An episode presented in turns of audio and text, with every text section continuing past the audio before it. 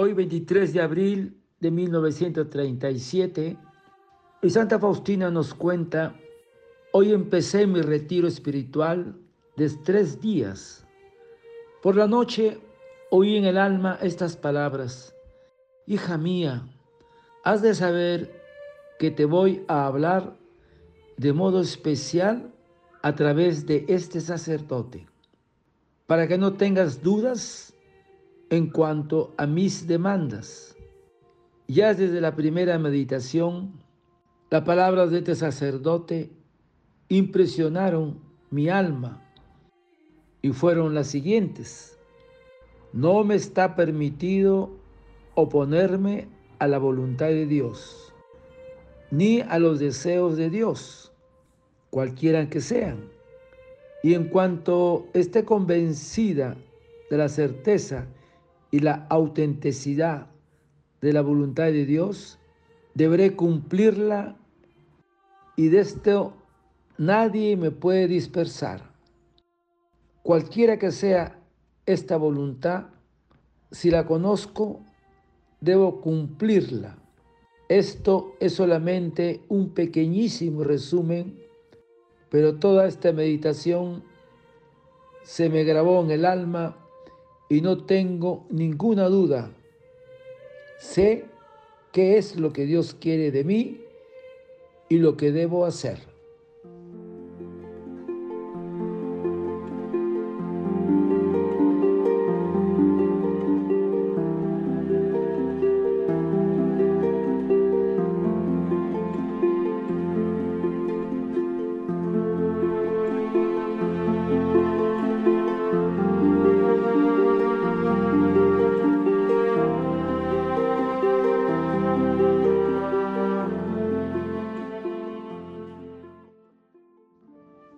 Hija mía, has de saber que te voy a hablar de modo especial a través de este sacerdote para que no tengas dudas en cuanto a mis demandas.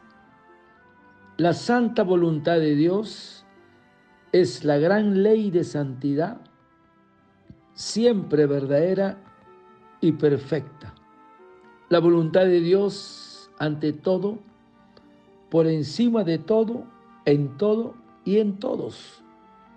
Es la perfección máxima a la que deben estar subordinados todos los demás medios de salvación. Y hay un gran principio. El camino para ir a Dios es amar al prójimo y a Dios con espíritu de amor, a su santísima voluntad, porque así lo quiere Dios. Jesús nos enseñó que tuviésemos entera conformidad con la voluntad de Dios, porque nos dice, descendí del cielo no para hacer mi voluntad, sino la voluntad de mi Padre que me envió. Juan 6:38. Ahora, hermanos, hay dos fundamentos en esta conformidad de la voluntad de Dios. El primero es el aprovechamiento y perfección en la caridad y amor de Dios, y es más perfecto cuanto más se ama a Dios.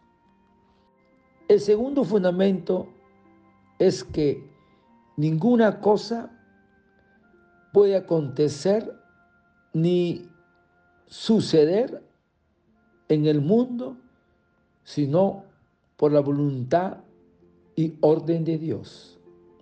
Porque todo cuanto hagamos no le será agradable en tanto revista el sello de la renuncia a nuestra voluntad para hacer la voluntad suya. Ahora, hermanos, Dios vela por nosotros. Dejar a nuestro Dios el cuidado de escoger según le plazca la forma exterior de nuestras vidas. Aceptar todos los acontecimientos personales que os sobrevengan como venideros de su corazón paternal, teniendo presente el perfecto amor a Dios, que lleva a Dios por el camino más corto, que es el camino de la entrega total a su santa voluntad en todo momento. La única dicha de un alma es cumplir la voluntad de Dios.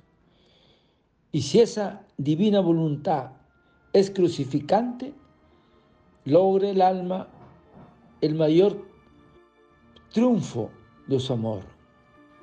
Porque el que cumple la voluntad de Dios en todo momento se encuentra en paz y con fervor.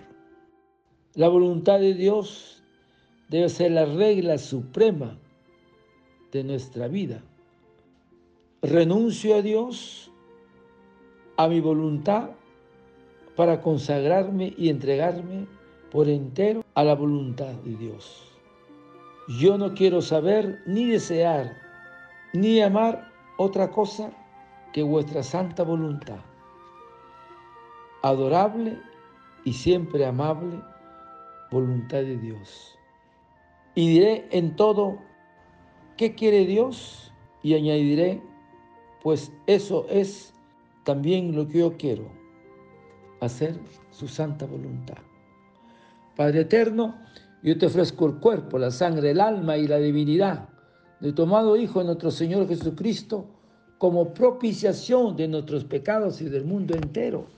Y por su dolorosa pasión, ten misericordia de nosotros y del mundo entero Oh sangre y agua que brotaste del corazón de Jesús como fuente de misericordia para nosotros, en ti confío. Desearte un lindo día, que Señor de la misericordia te conceda hacer su santa voluntad a ti y a tu familia. Dios te bendiga y proteja. Santa Faustina, ruega por nosotros. Amén.